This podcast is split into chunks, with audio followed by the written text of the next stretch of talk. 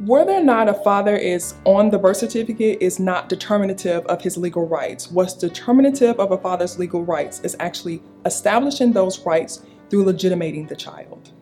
It depends on what agency you use, but there are some mobile agencies where you can get the results of a paternity test within a few days. A paternity action is a case filed by the mother. They're typically done in order to establish child support. I'm not a mother's rights attorney, I'm not a father's rights attorney. I'm a what's right attorney. So contact me so we can determine what's right for you.